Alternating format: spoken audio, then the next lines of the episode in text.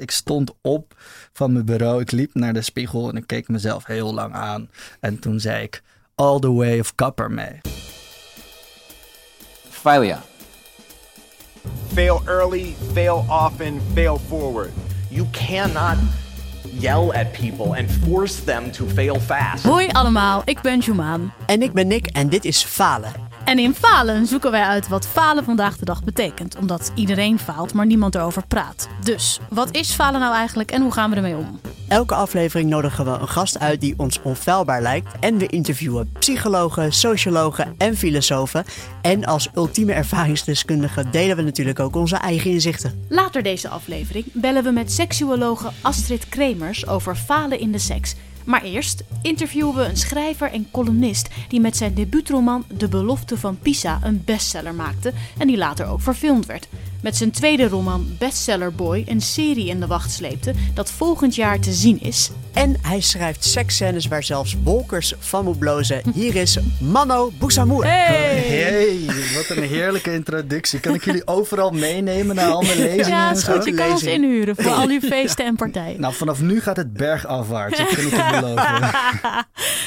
Welkom, wat leuk dat je er bent. Ja, superleuk om eh, hier eh, te zitten met jullie. Ja, te gek. Hoe En gaat het met je? Ja, Oh, goede vraag. Ja, goed. Ik ben nog een beetje aan het bijkomen van eh, de hele zomer keihard hebben geschreven aan, aan de serie. Gebaseerd op mijn tweede boek, Bestseller Boy. ja, Ja. te gek man. Ja. Die is dus gewoon op. Je mag nu gewoon een serie gaan maken. Ja, het is heel cool. Het is heel onwerkelijk. Eh, twee jaar geleden, vlak nadat eh Bestseller Boy verscheen, ehm, ja, raakte ik aan de praat met een filmagent uit Los Angeles. Wat?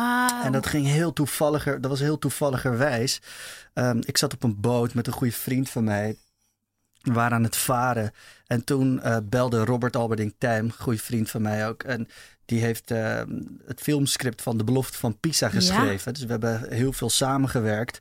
En ehm, hij belde me op toen ik aan het varen was. En hij vroeg, hey Mano, waar ben je? Ik zei, ja, ik ben lekker aan het varen op, eh, op de grachten. Sterker nog, over 300 meter varen we langs jouw huis. En toen zei hij, hey, ehm, ik ben hier thuis met eh, een filmagent uit L.A. En eh, die slaapt hier drie dagjes.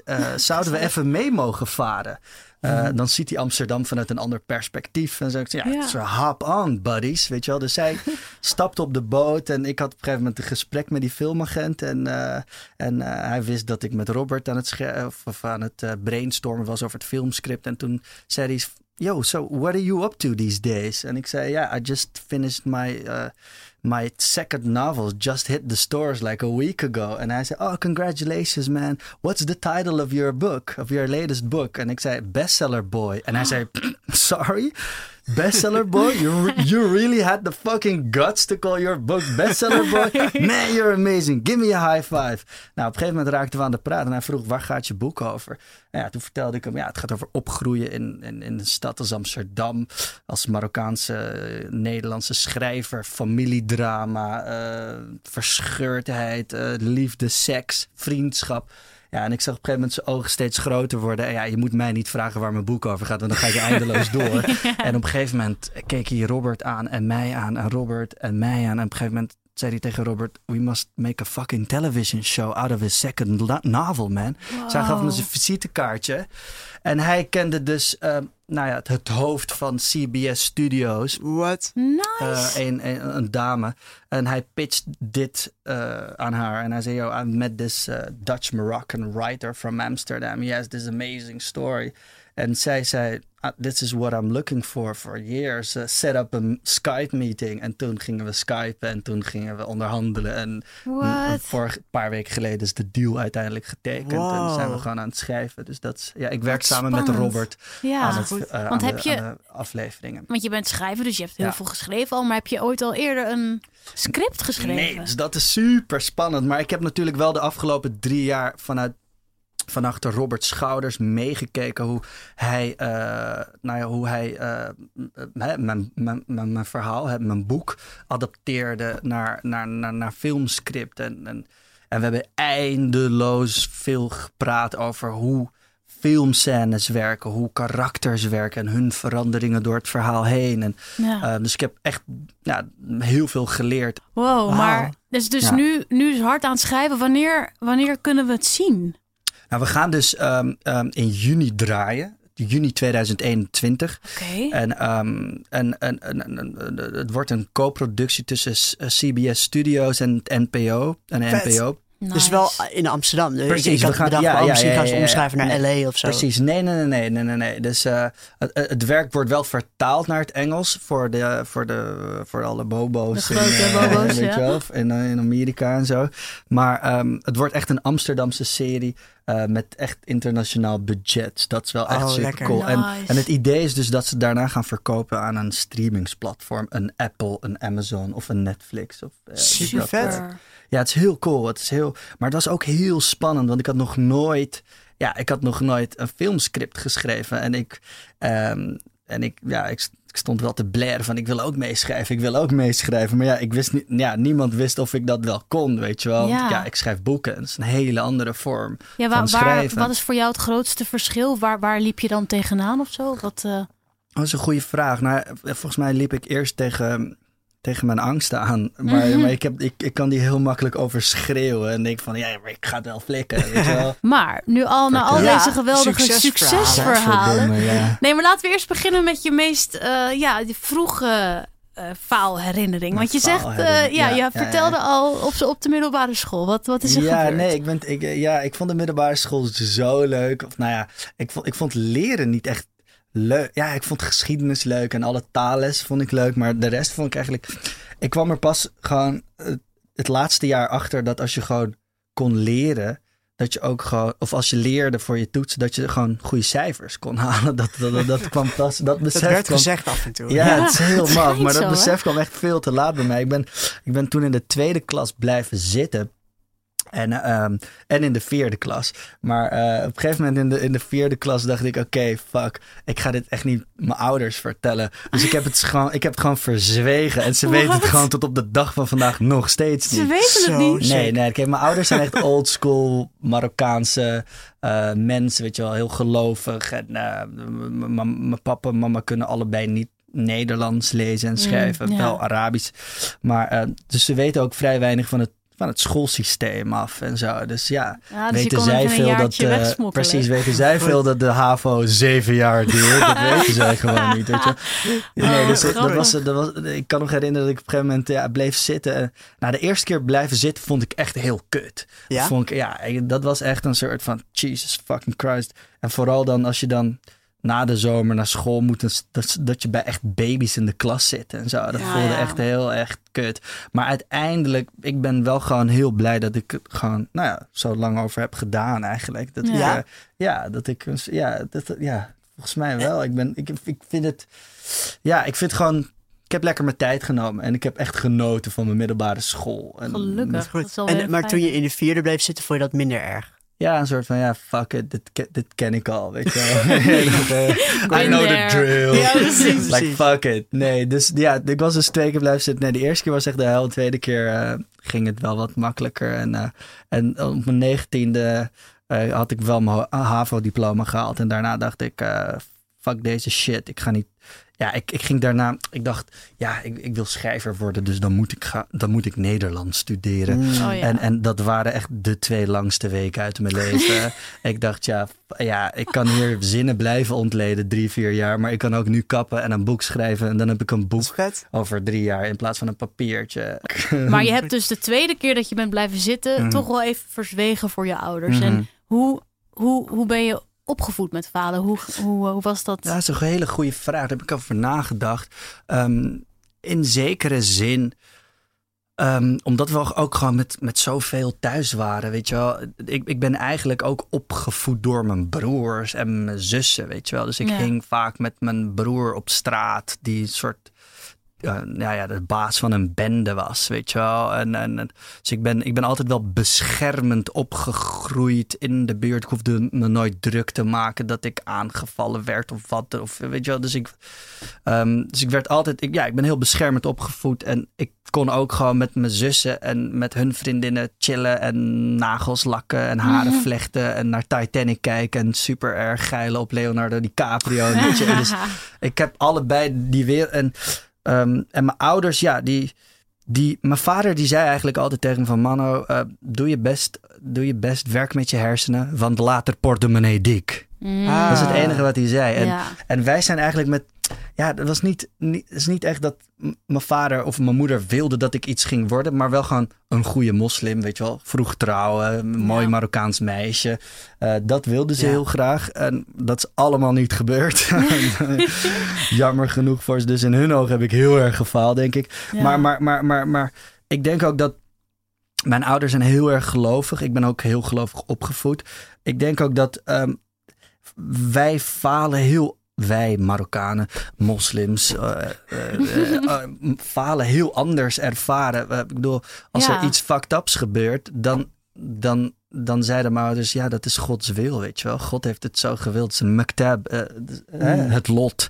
Ja. Maktab is het lot in het Arabisch. Is en, en, en betekent letterlijk datgene wat reeds is geschreven. Dus het Oh, is al. Ah, ja, dus, ja. dus ja, je had het niet kunnen voorkomen, weet je Ja. wel. Terwijl Dus- aan de andere kant, want dat vroeg ik me ook af. Ik bedoel, ik kom uit de Syrische cultuur, Mhm. maar als we het hebben over de Mhm. Arabische cultuur, Mhm. herken jij cultuurverschillen in hoe er naar falen wordt gekeken vanuit de Arabische cultuur en, Ja. vanuit, en naar de westerse, vanuit de westerse? Ja. want ik heb wel het gevoel dat het schaamte-element veel groter is. veel groter Ja, is. En nee, veel meer, absoluut. wat vinden de buren? Weet je, ik weet dat dat mijn oma dat altijd zei, wat zullen de buren denken? Ja, dat ik oh, denk, wie de fuck zijn de buren? Weet je, ja, who de hele tijd. De Dat- mensen, de die mensen, welke oh. mensen? Je Ja, denkt, nee, daar ben ik ook echt eh, heel vaak mee om de oren geslagen en zo. En, en ook, ja, mijn ouders die werden ook, die tripten hem echt helemaal toen het eerste boek verscheen. Omdat eh, nou, familie en vrienden en kennissen uit de buurt, die kwamen echt bij mijn ouders aankloppen van, joh, hey, jullie zoon heeft echt een, echt een godslasterlijk Oh, vies boek geschreven. En het is Wow. veel te heftig. En hij super expliciete seksscènes.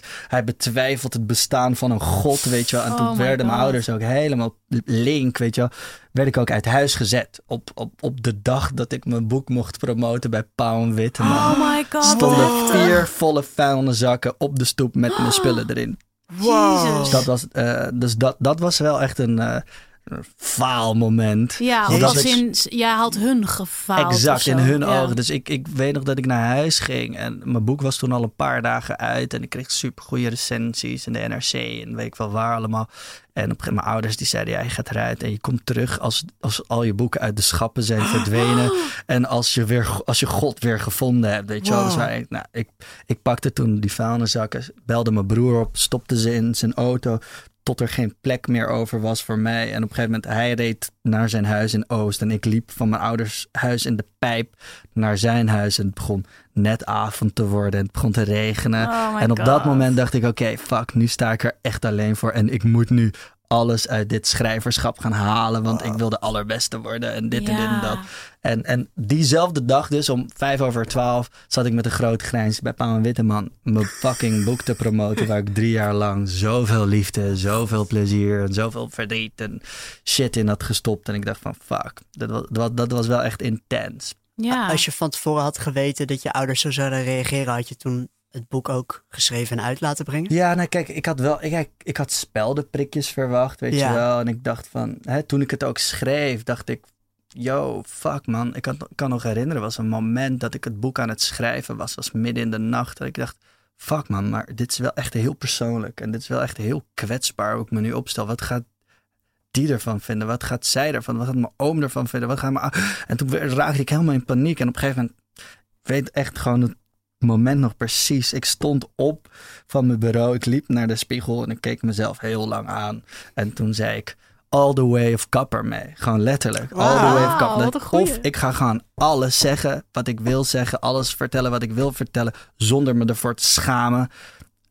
En hè, of ik stop ermee. Want ik denk dat authenticiteit echt een heel belangrijk ingrediënt is voor, voor, voor, voor, voor, voor als mens sowieso, maar ook als schrijver. En ik denk dat ehm, de lezer dat gewoon voelt tussen de regels door. Is de verteller authentiek of niet, weet je wel? Mm. En als ik dan ja, halve verhalen ga vertellen wat ik niet durf, ja, ik dacht fuck dit man, dit gaat niet werken. Ja. En ik denk ook dat mijn succes, hè, dat, het boeken, dat de boeken gelezen worden, dat, daar, daar, dat ook eh, daardoor komt. Dat, dat de lezer voelt dat het gewoon oprecht is. Weet je Ja, wel? dat er geen Ja. censuur op zit Nee, of een precies. veroordeling of zo. Nee, ja. dus ik denk ook, ja, ik, ben, ik heb het boek super in een super liefdevolle mm, sfeer geschreven. En ik schrok wel heel erg van wat er daarna gebeurde. Weet je wel, met mijn familie, maar ook met jongens uit de buurt en zo. En ik werd bespuugd en ik kreeg ruzie en Jezus. slaande shit en zo. Ik, ik kan best wel voor mezelf opkomen, maar ik vond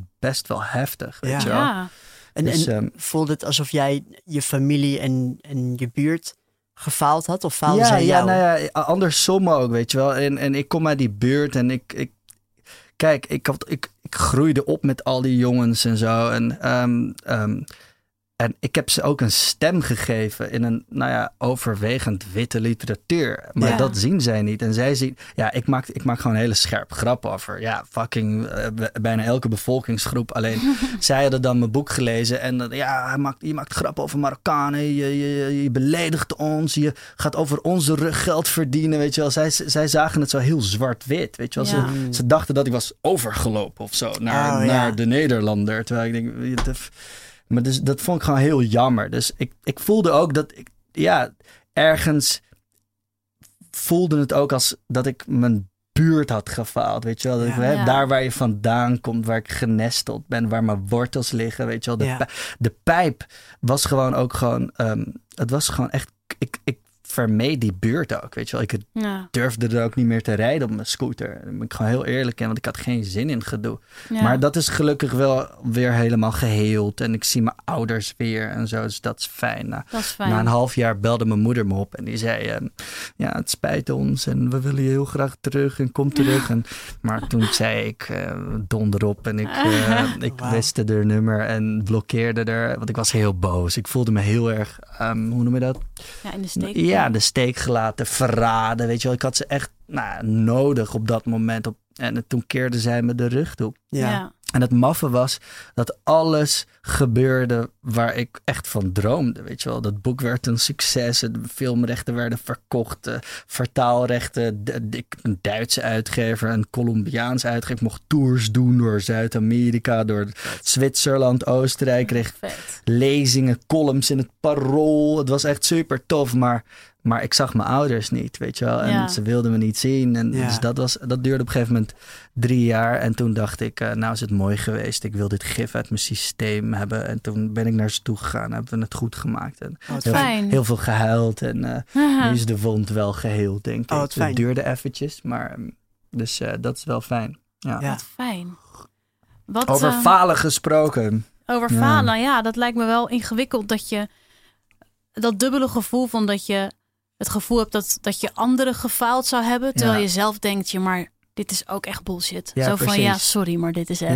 Ja, ja. Dat kan ik me heel erg voor die dubbelheid daarin. Ja, dat is echt eh, heel heftig. Ik, heb, ik had daar iets over geschreven. Dat, eh, nou, wat, wat falen voor mij is het, het Ja. niet kunnen waarmaken van je eigen verwachtingen. Weet je wel? Ja, in Ja. plaats, hè, want anderen hebben ook verwachtingen van je. En zo. Ja. Maar ja, ga je daar naar luisteren of niet? Ja. Ja. Is dat wat falen voor jou is? Dus het niet kunnen waarmaken van je eigen ook, verwachtingen? ook. Maar ik denk ook heel veel andere dingen. Gewoon hele simpele dingen zoals niet goed in je vel zitten. Vind ik ook een Zou soort je dat als falen? vorm van falen. Ja, als ik gewoon een, als ik, als ik om drie uur s'nachts pas ga slapen en de volgende dag echt super kut voel, en dan, denk ik, fuck, dan, dan, Ja. dan faal ik wel even een Ja. dagje of zo. Ik, ik ervaar dat echt zo heftig of zo dan. Ja. Want, hoe, hoe ga je om met falen? Als jij het gevoel hebt van... Kut. ja, wat is het eerste wat je... Ja, wat dan boos eerste? worden op mezelf. Ja? Ja, daar ben ik heel goed in. En, maar dat motiveert me ook of zo. Ik ben denk ik redelijk perfectionistisch. En dat, dat, dat is volgens mij, dat komt volgens mij echt uit een enorme faalangst, weet je wel. Ik wil Ja? gewoon niet, niet falen, weet je wel. Ik, ehm, ik, ik probeer dus al, het is heel, het is heel grappig. Ik, ik, tien jaar geleden ging, ging ik eh, mijn theorie-examen doen voor, voor mijn auto Hmm. toen haalde ik, ik haalde hem met nul fout. Weet je, ik had een beetje geleerd, ik had nul fout. Dat is superleuk, maar ik had in dat jaar niet afgereden. Dus en, en, en, en het afgelopen jaar heb ik Oh. nog serieus twee of drie keer dat, die exa of dat examen gedaan. Ik, ik, ik heb Oh. hem gewoon nog steeds niet gehaald. Oh. Code. Ja. Dat, Ik ken deze. Ja, ik ken deze ook. Ik, had, heb er eh, drie keer over gedaan. of Oh, zo. Oké, ik dat had is hem, zo eh, ja, iets van toen ik 22 was of zo, ben ik niet op mijn 18e begonnen of zo, maar was ik net, eh, ik, had, ik had volgens mij eerste keer theorie gezakt, toen gehaald, toen twee keer afgereden, twee keer gezakt. Oh. Toen had ik geen geld meer. Oh. Was ik, kut, nou laat maar, oké. Toen werd ik later werd ik gecast in een film en moest ik aankomen rijden in een busje. En dat kon dus niet, Dus toch? dat kon, nee, Dus- nee, maar of- ik, ik bel dus van, ja, nou maar, ja, ik heb dus geen rijbewijs. En zei ze, nee, ja, nee, ja, er staat gewoon in je cv, dus daar houden ze dan rekening mee bij de productie, denk ik dan. ja. Oké. En twee dagen later, twee dagen voor de opnames werd ik gebeld van, Nick, heb jij nog geen rijbewijs? Want Oh, dan kan het niet doorgaan. Maar ik heb dus in het echt een tweelingbroer. En toen heb ik hem Oh, gebeld. heerlijk, Hij had een rijbewijs. Leon, Leon, Leon, wat doe je vrijdag? Oh, dat is zo Is hij mijn Geweldig. bodydubbel geworden? Heeft Oh, hij dat wat- aanrijshot? Kijk maar de film Belladonna's, dan zie je het Wat een geweldig shot. verhaal dit. Ja, en toen heb ik symbolisch het geld wat ik daarmee verdiende, heb ik meteen in mijn rijbewijs. Of Heel nimmer meer. En toen in één keer, want mijn theorie was toen ook al lang verlopen. En toen in één keer alles gehaald. Oh, het is zo kut. hè. Het is echt Oh. een rot. Ik heb gehuild bij mijn. Ik ben één keer gezakt voor praktijk. En bij de tweede keer was ik was zo gespannen. En ik had echt. Bij auto's heb ik altijd echt heel erg last van faalangst. Kut ik heb dat. gewoon de hele tijd gehuild. Arme schat. Dus die arme man die naast me zat, wist ook niet wat hij met me aan moest. Oh, wat en hij zo, heerlijk. maar je doet het. Op een gegeven moment was hij gewoon een half uur lang bezig met mij weer. Een soort van, maar je bent heel goed bezig. En ik zat te Heerlijk, snelweg. Ja, maar ik kan ook best rijden. Maar ik weet gewoon niet wat jij van mij vindt. En ik denk oprecht dat hij me gewoon heeft laten slagen. Omdat hij zo'n Oh. medelijden met me had. Ik is gewoon te droevig. Wat geestig. Oh. Heel suf. Wat een ja. tof verhaal. Oh god.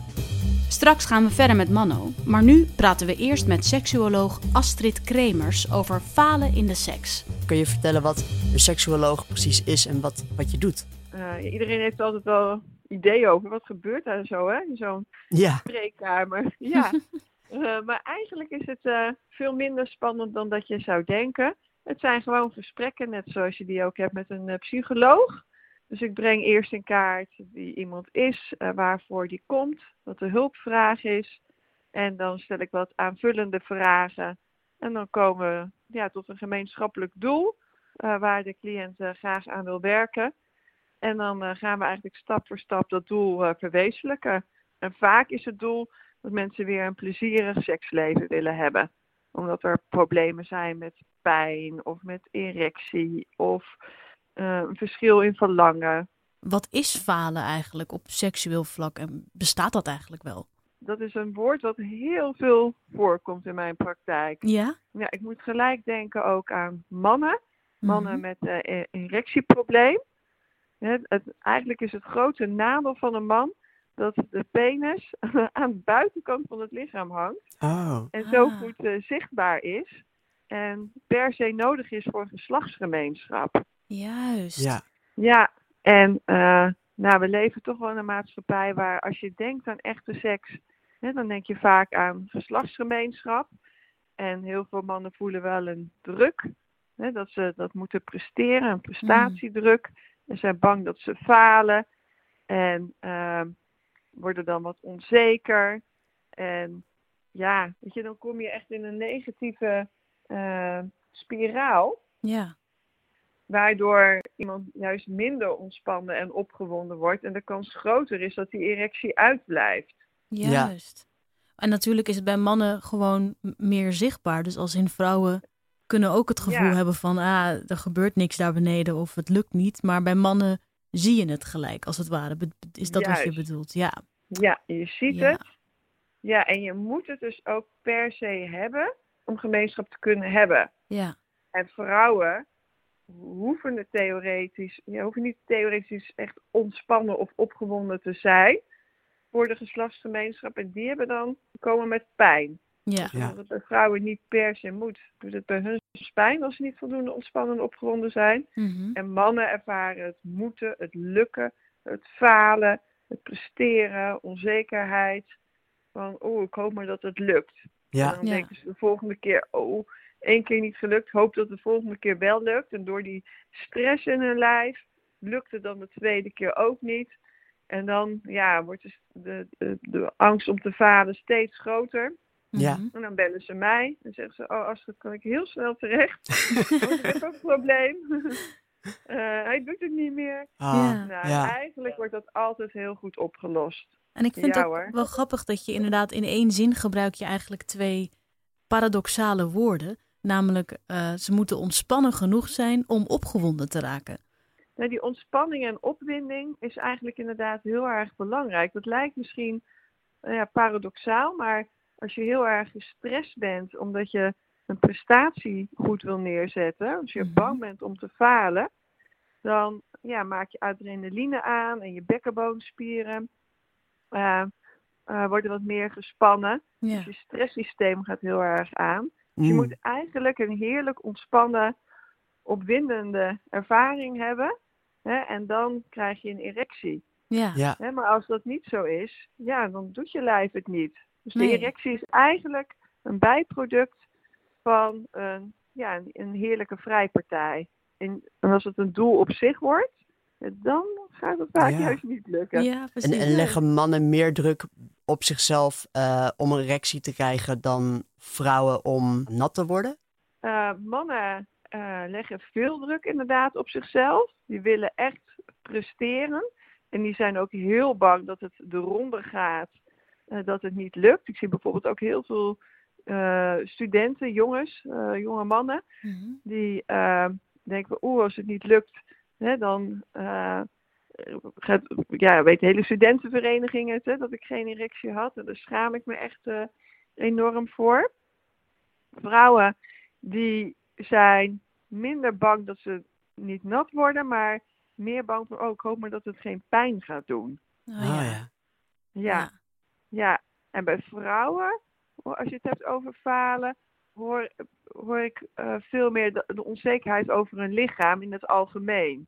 Kijk, als we. Heel veel mensen hebben een, een beeld van seks, hè, wat ze zien in films, romantische films, erotische films, porno, porna. Hè, of uit verhalen, of uit tijdschriften. Mhm. En dat zijn allemaal wel ideaalplaatjes. Ja. En ehm, ja, zo hoort echte seks te zijn. En zo hoort een echt lichaam eruit te zien. En, en de meeste ja, vrouwen hebben niet zo'n ja, perfect lichaam. Perfect in de zin hè, van hoe het beschreven staat in allerlei nou, bladen. Hoe je eruit zou moeten zien. Ja. De meeste vrouwenlichamen zijn gewoon. En eh, bijvoorbeeld een, de ene borst wat groter dan de ander. Of de, de schaamlippen, of beter gezegd de vulvalippen zijn wat groter dan wat je ziet Ja. eh, in films. Of een buik is wat eh, dikker. Of nou, hè? De- Ja. eigenlijk de normale dingen. Maar dan zijn vrouwen vaak heel bang dat ze falen. Dat ze ja, hun lichaam het niet goed doet. Of dat ze de man niet optimaal kunnen plezieren. Oh, ja. Dat ze die seksuele handelingen allemaal niet goed genoeg uitvoeren. Oh, ja. En dan zitten die ook weer heel erg in het presteren. En veel minder in het gewoon lekker plezier maken. Een beetje aanklooien samen. En eh, hebben mensen, zowel mannen als vrouwen eh, en alles ertussenin, tegenwoordig vaker het gevoel dat ze seksueel falen of tekortschieten? Is dat, is dat meer nu dan vroeger? Ja, ik denk, ik denk het wel dat dat meer is als vroeger. Omdat er vroeger wat minder vergelijkingsmateriaal was. En in Mhm. mijn tijd was bijvoorbeeld porno, ja, dat was echt heel lastig beschikbaar. Dan moest je echt naar een eh, videotheek of zo om een film te kijken. Ja. weet je? Dus dat, ja, dat, dat zag ik eigenlijk niet. Hè? Dat, eh, terwijl je nu ziet natuurlijk wel veel meer eh, porno. En ook als je kijkt bijvoorbeeld ja, tijdschriften, dat is allemaal nu nou ja, wat makkelijker beschikbaar. Dus ja, wat we zien zijn vaak wel hele irreële beelden. Ja. Kijk bijvoorbeeld naar je eigen profielfoto op, eh, op de WhatsApp of zo. Ja, de meeste mensen, tenminste ik ook in ieder geval, doe toch je leukste fotootje. Hè? Zeker, En niet ja. hoe je 's ochtends eh, je Nee. God, Ja. nee. Dus die hoge verwachtingen die komen daar eigenlijk eh, vandaan. Die, onder andere. Ja. Ja. Onder andere komen die daar vandaan. En ja, de toch wel strenge eisen die aan het vrouwenlichaam worden gesteld. Lisbeth Woertman, die was eh, hoogleraar eh, op de Universiteit Utrecht. Die heeft er hele mooie boeken ook over geschreven. Hm. Hè, over die onzekerheid die vrouwen hebben over hun lichaam en dat perfectionisme wat we allemaal nastreven, waar we niet aan voldoen. Ja. En de problemen die eh, dat geeft. Wat ik heel veel doe eigenlijk in mijn werk is normaliseren. Oh ja. Hè, dus vertellen hoe normale mensen normale seks hebben. Ja. Hè, en welke problemen normale mensen tegenkomen. En hoe normale lichamen eruit zien. Hè, en eigenlijk een groot deel van mijn werk bestaat dus ook om mensen een beetje gerust te stellen van... joh, je bent helemaal niet zo gek. Hè? Ah, ja. Fijn. mensen hebben dat. Ja, eigenlijk het heel erg normaliseren. En dat het ook heel normaal is dat je niet altijd een erectie krijgt. Ja. Hè? Want je bent niet altijd helemaal ontspannen of helemaal opgewonden. Nee. En zeker als je bij iemand nieuw in bed belandt. Ja, bedoel, Ja. als ik iets nieuws doe of iets nieuw, iemand nieuw ontmoet, ben ik ook altijd wat gespannen. Ja, precies. En, dat zeggen we eh, toch ook altijd de eerste keer. Tenminste, dat is mijn mening. Is altijd toch een beetje... Vind ik nooit de beste keer, persoonlijk. Nee. Het is toch altijd een beetje zo... Nee, Vaak durf je ook nog niet helemaal te zeggen wat je precies lekker vindt. nee, Nee. klopt. Dus de kans dat je echt adequaat, dus echt goed wordt gestimuleerd, is ook kleiner. Ja. Ja, en dus het is heel normaal dat je als jongen, als man niet een erectie krijgt die eerste keer of die eerste paar keer. Nee. Hè, dat is Ja. echt geen reden voor paniek. Dat is eigenlijk heel normaal. En zijn er nog meer veel voorkomende problemen of vragen die jij krijgt als seksuoloog? Een verschil in verlangen is dus iets Oh ja. wat ik heel veel Oh ja. hoor. Hè, dus dat de een iets anders wil dan de ander. Nou ja, ook daarbij denk ik, dat is normaal. Op allerlei gebied eh, willen mensen niet altijd hetzelfde op hetzelfde moment. Mhm. Hè, dus eh, ja, wat ga je als, als, als stel vanavond eten? Of het zou echt wel heel bijzonder zijn als je altijd op hetzelfde moment hetzelfde wil. En even lang en Ja. even, Ja, even zeg vaak. maar. Hè, maar dat is ook niet iets wat, wat je snel in films ziet, hè, dat er een verschil is in verlangen. Nee. Een belangrijk ander eh, onderdeel van mijn werk is hè, dat ik leer mensen te communiceren over seksualiteit. Over je wensen, over je grenzen. En hoe je kan kijken naar iets wat je beide plezierig vindt. Mhm. Heel veel mensen praten niet makkelijk over seks. Waardoor, ja, als er een verschil is, dat je denkt, oeh, hoe komen we hier nu uit? Ja. Wat ik ook mooi vind wat je net zei, want heel vaak, ja, als je tegen vrienden zegt ik heb seks gehad, dan wordt altijd bedoeld ik heb penetratie gehad. Terwijl seks is natuurlijk veel meer dan alleen de coitus. Ja. Ja, en dat is iets, hè, ja, eigenlijk vind ik het een beetje een kokervisie, hè, wat, wat, wat, wat we allemaal hebben op, op het gebied van seks. Hè, dat het alleen maar de geslachtsgemeenschap, de coitus is. Ja. En als daar dus al die druk op komt, van dan heb je pas echte seks gehad.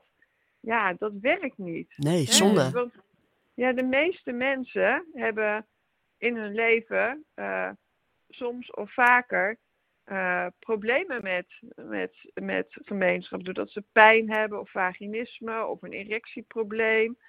Of, nou ja, dus ook een, een wet hè, dat als je eh, seks hebt, dan moet er altijd een orgasme komen. Hm. Mhm. Eh, eh, dus heel veel mensen lopen daarin vast. Dus een brede visie op seks waarin van alles mogelijk is.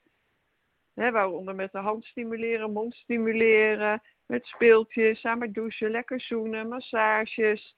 Heel kort, heel lang, voor alles en nog wat. Mhm. En dat je maar gaat kijken waar je, ja, waar je zin in hebt. Ja, Ik vergelijk het wel als bijvoorbeeld als je samen als stel voor het eerst naar eh, Parijs gaat.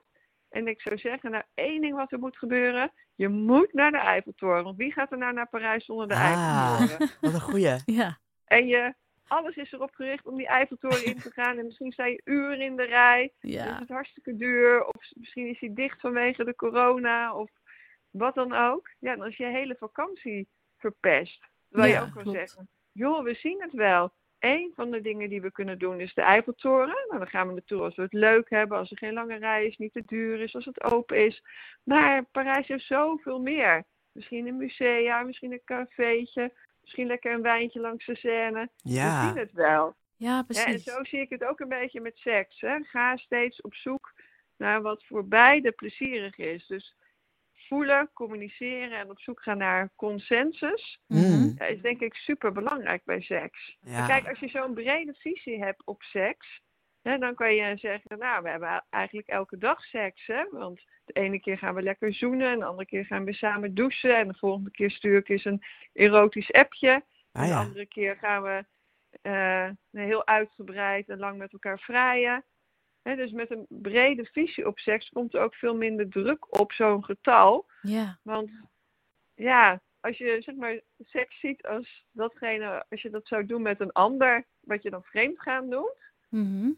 Mhm. ja, dan sta je er eigenlijk wel heel veel onder. Zeker, En ook het flirten en het... eh, ja. Juist. ja, En als je precies. dat met je eigen partner doet, denk je, ah joh, niet belangrijk. Hè? Dat is niet echt de seks. Oh ja, een Dat is goeie. toch zonde. Ja, Ja. dat is eigenlijk zo. Leuke, mooie momenten waarin falen, het woord falen helemaal niet meer een onderdeel is. Ja. wat mooi. dingen doen die gewoon leuk zijn samen. En dan nu terug naar onze hoofdgast Mano Bouzamour. Je, je beschrijft net dat je best wel last hebt van faalangst, maar het klinkt alsof dat je vooral motiveert om te gaan doen en niet verlamt of zo. Klopt dat? Ja, dat is wel waar. Maar af en toe verlamt het me ook hoor. Soms vind ik het bijvoorbeeld heel moeilijk om. Ja, ik vind het beginnen met schrijven vind ik zo fucking. Oh my god, ik moet echt een drempel over, jongen. Maar ik heb daar, ik heb daar een tijd geleden een gesprek met Herman Koch over gehad. Hij zegt: Mano, ik heb het iedere ochtend. Iedere ochtend. En ik, jij, heb jij dat? Jij, Herman? Ja, iedere ochtend. En, en, bijna elke schrijver kent dat wel, weet je wel. Dus het idee van, ja, ik ga even lekker schrijven. En het is, dus, soms is dat gewoon niet zo, weet je wel.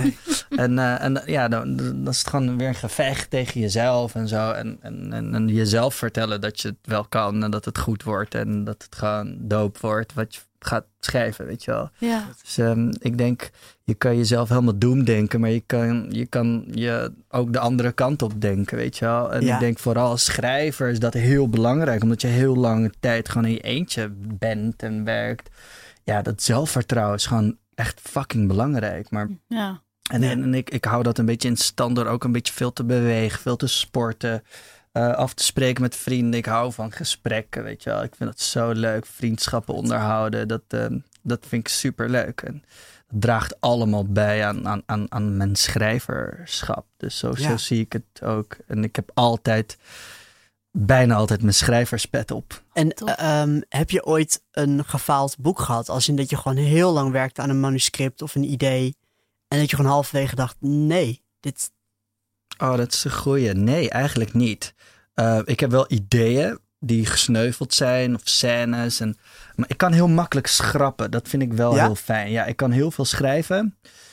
Ehm, en dan denk ik, oké, nou, dit, dit is toch niet goed gelukt. Of dit is lelijk. Of dit is wack. Of, ja, dus dat schrappen gaat me wel heel makkelijk af.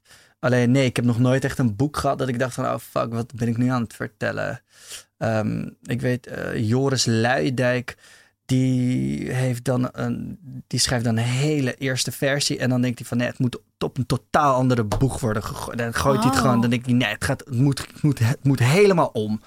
En, en dat doet hij dan een keer vijf, zes, weet je wel. En ik vind dat wel echt fascinerend. Ja, Dat, nou, ja, en, en, ook nog sane blijven, weet je wel. Ik, ben, ik, ik kan dan, ja, ik zie het wel grotendeels voor me of zo. En daar, dan is het gewoon een stuk, ja, gewoon lekker puzzelen en klooien en shaken. En... Maar goed, ik ben nog ook jong, hè. Ik ben 29, ik heb pas twee boeken op mijn naam staan. Ja, of je bent 29 en je hebt al twee boeken op je naam staan. Ja, maar goed, ja, Succesboeken. Ja, maar ik denk ook, god, eh, hoeveel boeken had ik kunnen schrijven? Of, Ja? Weet je wel? ja, ik kan me daarvoor, ik kan, ik kan mezelf zo tergen af en toe. Ik denk, kut, ik had al die, ik had, ik had al die dates, al die stomme avontuurtjes, die avonden met al, dat, ik had het allemaal in mijn, ik had allemaal het in mijn schrijven kunnen steken. Mm. Dan had ik nu drie of vier boeken gehad, weet je wel. Maar Ja, maar ja, die dates is toch ook materiaal voor je ja, boeken? dat is helemaal Ja, waar. Zie je het als En- onderzoek? Nee, I know. Ik ben ja, precies. Nee, precies. Ja, dat. Nee, en ja, wat is succes? Ik denk uiteindelijk gewoon een, een liefdevol huishouden hebben en gewoon goed eten, veel seks, eh, veel mooie gesprekken, fit zijn, eh, financieel goed in je zakken zitten, gewoon dat eigenlijk. Ja. Gewoon gaan en staan waar de fuck je wil, weet je wel. Ja. En dat, Ja. ja, dat, ja, dat is denk ik wel heel belangrijk voor mij, dat ik gewoon alles een beetje zelf bepaal. Ja. Ja. Dus eigenlijk een soort autonomiteit over je eigen. Mhm. Is dat zeg maar ook een Soeverein, zegt mijn Ja. uitgever altijd. oh, goed. Mijn, uitgever, My Spijkers, geweldige uitgever, die zegt ook... eh, Mallo, je bent altijd soeverein. En dat, eh, dat bewonder ik aan jou. Ja, Dat wat wel wou je echt- zeggen? Sorry. Ik, Nee, ik, meer eh, van is dat inderdaad iets wat je, als je denkt, is er een faal die je echt zou willen voorkomen in de toekomst? Is dat dan, heeft dat dan daarmee te maken dat je jezelf. Ja, en ook anderen, weet je wel. Een andere, eh, ik wil ook voor, ik, ik ben, ik ben heel loyaal, weet je wel. Ehm, in, in de zin dat ik alles voor mijn vrienden doe, weet je wel. En eh, voor mensen waar ik heel veel van hou, ja, daar ga ik gewoon, daar, daar sterf ik voor, weet je wel. Eh, en dus, dus eh, ja, ik vind, ja, ik vind dat gewoon heel mooi. Ik Ja. wil gewoon, ik wil, ja, toch ook betekenisvol zijn voor mijn vrienden en zo. En er met ze zijn en gesprekken mee voeren en gewoon chillen, gewoon leven, man. Ja. Ik denk dat ik daar wel veel chiller in ben geworden dan een tijd geleden, weet je wel. Een tijd geleden was ik echt gewoon, nou, was ik de hele tijd op jacht en zo. En nu ben ik veel chiller of zo, met mezelf en met anderen ook. En is het. ehm, heb je zeg maar, eh, voel je je verantwoordelijk wat jij zegt om die brug te slaan tussen culturen? Is dat iets waar je mee bezig bent? Of is dat gewoon. Dat gaat volgens mij gewoon natuurlijkerwijs of zo. Ehm, ja, ehm, nee, omdat ja, dat zijpelt ook gewoon door in al mijn vriendschappen en zo. Voor mij is dat heel normaal. Ik, kijk, vroeger, ehm, vroeger werd mij veel vaker die vraag gesteld van ja, wat voel je je nou? Voel je nou meer Marokkaan of voel je meer Nederlander? Weet je wel, dat werd me dan gesteld in mijn begin tienerjaren. Terwijl ik, toen ik zelf nog niet eens wist wie de fuck ik was. En hè, je- hè, gaande jaren kom je daarachter en word je gevormd. Dus ik vond dat toen wel heel erg moeilijk. Of zo van ja, wat de fuck moet ik nu op, daarop antwoorden? En welk antwoord ik. Als ik dat antwoord geef, worden ze dan niet boos. Maar als ik zeg dat ik me meer dit voel. Hè? Dus Mhm. daar, dat, dat was een beetje een mindfuck voor me. Maar gelukkig heb ik het me wel allemaal. Heb ik het allemaal in mijn boeken kunnen, kunnen stoppen. Weet je wel. En de belofte van Pisa gaat heel erg over identiteit. Ja. En, en ja, wie ben je? Hè? Waar, hè? Wat, hè? Dat waar je van. Ja, ik ben in de eerste plaats Amsterdammer. Ik, mijn eerste jeugdherinneringen zijn van schreeuwende marktkoopmannen op de Albert Kuip. Mhm. Terwijl ik door, m- door mijn moeder werd, werd vastgehouden en meegeshort door de kraampjes, om, door de stoffenkraampjes. En mijn moeder die ging altijd stoffen uitzoeken om bruiloftsjurken Nou, mee te maken voor bruiloften die ze dan in de zomer had. Weet je wel. Dat zijn mijn eerste jeugdherinneringen. Het is, het is gewoon Amsterdam. En daar, dan ben ik Nederlander en dan ben ik ook nog eens Marokkaans. Omdat mijn ouders daar vandaan komen. Ja. Ja. Dus ehm, Ja, ik, ik weet niet Of- of ik deze stelling kan. Ik, ik denk niet dat dit iets is wat ik volledig kan begrijpen, omdat ik Mm. gewoon wit ben. Mm. En eh, ja, maar het een hoeft het ander ook niet uit te sluiten, denk ik toch? Of is dat iets Nee, wat ik misschien Nee. niet kan Nee. zeggen vanuit mijn Zeker. ervaring? het is en-en, toch? Ja. Ja, en ik zie dat nu ook meer als een soort. Ja, eh, ik heb het ook gewoon meer omarmd of zo. Want hè, in het begin. Nou ja, dat, ik, ik heb me heel erg afgezet, weet je wel, tegen waar ik vandaan kwam. Omdat ik, ik wil niet zo zijn, dit en dat. En, eh, Ja. hè, en op een gegeven moment word je wat ouder en dan heb je ook hele goede gesprekken met mensen en zo. En ik had bijvoorbeeld een heel fijn gesprek met, met Robert, Alberding Tijm. En, en, en, en op een gegeven moment, ik vergeet nooit meer. En ik had toen nog ruzie met mijn ouders en ik zag ze niet en zo. En ik zag, ik was. En ik, ik- ja, ik, ik, ik zocht heel erg ehm, naar intimiteit en zo. Dus ik, ik heb echt een enorme slettenfase achter. Dit maar op een level, jongen. Als jullie het tweede boek van mij, Bestseller Boy, lezen, nou daar staat alles Oh, alles gedetailleerd op me. Dus ik heb echt gewoon drie, vier jaar lang echt zo vies en smerig gedaan en zo. Maar, maar ik vond het zo ontroerend om gewoon bij, bij de meisjes waarmee ik was, gewoon in hun kamer te zitten en gewoon, gewoon, gewoon, gewoon hun ondergoed op zo'n waslijn te zien en Ja. zo. Ik, Ja. En ik kon daar echt, daar, daar genoot ik gewoon Het heel erg van. Maar op een gegeven moment, maar, maar, maar ik had ook een soort van bewijsdrang en ik moet eh, dit. En op een gegeven moment zei Robert tegen me van, eh Manno, eh, dat met je ouders en zo. En je moet het gewoon omarmen, man. Je moet gewoon je cultuur, waar je vandaan, is waar je vandaan komt, omarmen. Weet je wel. En toen werd, had ik heel hard gehuild en zo.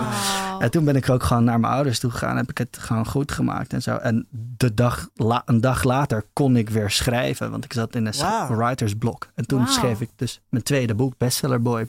Wauw, te gek. En, Dus en- dat, dat, dat, ja, dus dat zijn ook, ook vrienden die je gewoon wegwijs maken. Weet Ja. je wel, jezelf kan je het allemaal soms allemaal niet zien en zo. Totdat die ene vriend dat zinnetje zegt en denkt van fuck Ja. man, maar hij heeft gelijk ouwe. Ja. En, en, en daar, ik ben dus nu veel meer in lijn met, met, met dat, met waar ik vandaan kom en met wie ik ben. Omdat het gewoon, ja, ik ben het, weet je wel. Ja. En ik kan dan wel, ja, ik ben moslim opgevoed, maar ik ben het, ja, ik ben het niet echt, maar ik ben het wel. Weet je Ja. wel, ik ken de helft van de Koran uit mijn kop. Weet je wel, hoe kan ik, hoe kan ik het niet zijn? Of zo, hè? ja. ja, je bent gewoon alles. En Ja, niet precies. of- ja.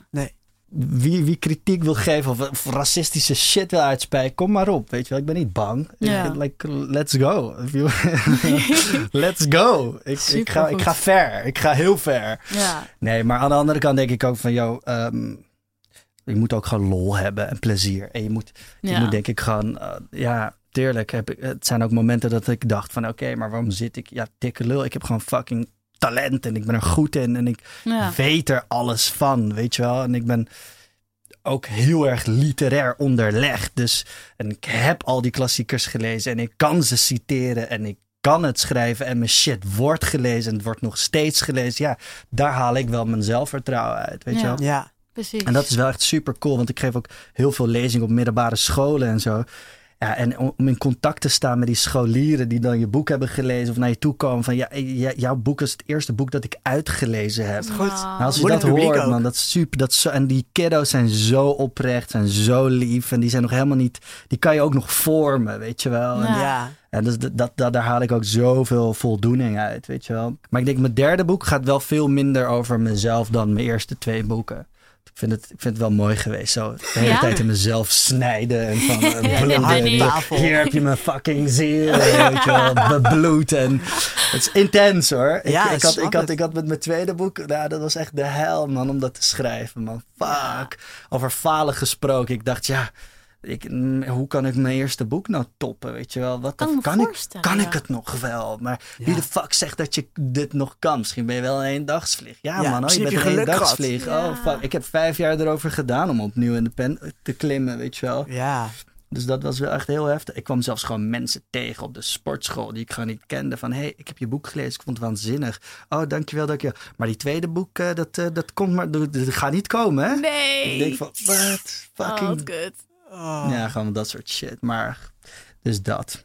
Ik kan niet wachten om, om, om eigenlijk weer te gaan schrijven. Nou, wij kunnen niet wachten om Ja, weer eens eh, wat, wat, ja, wat, Ja, wat super te lief, zien. dankjewel. Ja, Echt heel fijn dat je bij ons te gast ja was. dankjewel. Ja, ik vind, is het nu al voorbij? En we Ja. kunnen altijd door. Nee, geintje, geintje. Ik vind het heerlijk. Super fijn. echt heel chill. Dankjewel voor je Alsjeblieft, ik komst. vond het ook super leuk. Zeg luisteraar, heb jij nou zelf een faalverhaal dat jij heel graag met ons wilt delen? Stuur hem op als tekst of als audiomessage naar falendepodcast.gmail.com. En wil je meer info over seksuologe Astrid Kremers? Dat kan via www.seksuoloog.nl. Dat spel je met S-E-X. Je kan Astrid ook volgen op Twitter via seksuoloog. Dat is jawel, seks met S-E-X. En op Instagram via Astrid-Kremers. Check vooral de show notes voor alle links. Mano is te volgen op Instagram en Twitter via Mano Bouzamour. Ook wij zijn... Oh, wil je iets zeggen? Nee. Nee? Ook wij zijn te vinden op de socials. Dat is Falende Podcast op Twitter, Instagram en Facebook. En vond je deze podcast leuk? Stuur hem door naar al je vrienden en geef hem 5 sterren in weet ik veel wat voor app jij podcasts luistert. Tot de volgende!